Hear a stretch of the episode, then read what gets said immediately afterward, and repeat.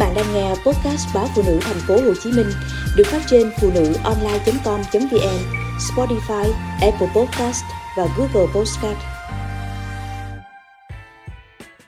Tưởng được cấy tế bào gốc miễn phí, hóa ra bị lừa chích silicon lỏng.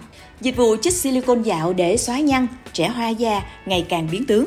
Không ít chị em sau khi tới bệnh viện do các biến chứng mới biết mình bị lừa chích silicon lỏng một chất vốn bị cấm dùng trong ngành thẩm mỹ làm đẹp vì gây hại cho sức khỏe.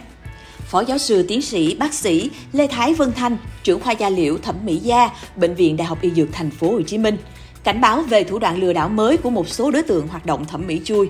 Vừa qua, bác sĩ Vân Thanh liên tiếp ghi nhận 5 trường hợp là nạn nhân của nhóm lừa đảo này. Những người bị lừa gạt đều cư trú tại tỉnh Tiền Giang, một trong số các nạn nhân nói trên là chị Thùy Dương, 40 tuổi. Chị Dương và một số người bạn tới bệnh viện Đại học Y Dược Thành phố Hồ Chí Minh khám trong tình trạng gương mặt bị biến dạng sau khi được cho là ký tế bào gốc trẻ hóa da. Bạn của chị thì bị hoại tử đầu mũi đen xì, chảy mũ, những người còn lại cũng trong tình trạng tương tự.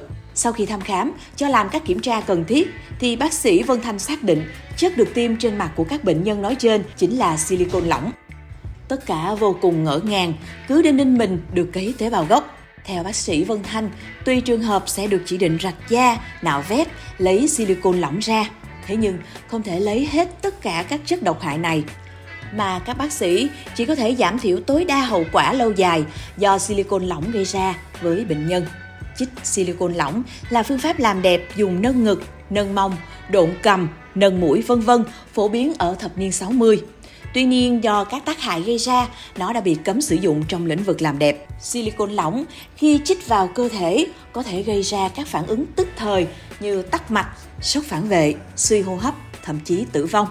Bên cạnh đó, các biến chứng gặp phải là sưng đỏ, đau nhức, nhiễm trùng. Về lâu dài, silicon sẽ đóng cục gây chảy xệ, biến dạng vùng cơ thể.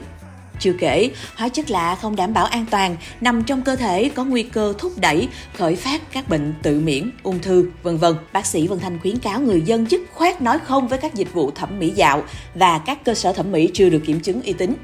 Nếu chị em tìm hiểu kỹ thông tin chính thống về kỹ thuật cấy tế bào gốc sẽ rất khó bị lừa như những trường hợp trên bởi tế bào gốc được lấy từ cuốn rốn của trẻ sơ sinh và phải lưu trữ, bảo quản ở nhiệt độ âm 86 độ C. Trước khi sử dụng, bác sĩ cần rã đông tế bào gốc và tiến hành ngay lập tức. Nếu di chuyển tới nhà chích cho khách hàng như câu chuyện của chị Thùy Dương thì tế bào gốc đã chết, chỉ còn lại xác, nước và một ít vitamin không mang lại tác dụng. Hiện nay, tế bào gốc được dùng để phối hợp điều trị các bệnh về xương khớp, tim mạch, trẻ hóa da và các bệnh tự miễn, bệnh về máu vân vân. Tiếp đến, bất cứ kỹ thuật xâm lấn nào cũng đều phải tiến hành trong điều kiện vô trùng, được thực hiện bởi các nhân viên y tế có bằng cấp, kinh nghiệm tại cơ sở được cấp phép. Việc tới nhà chích cho khách hàng ẩn chứa quá nhiều nguy hiểm. Bệnh nhân có thể bị nhiễm trùng, sốc phản vệ mà không được cấp cứu kịp thời, có thể dẫn tới tử vong.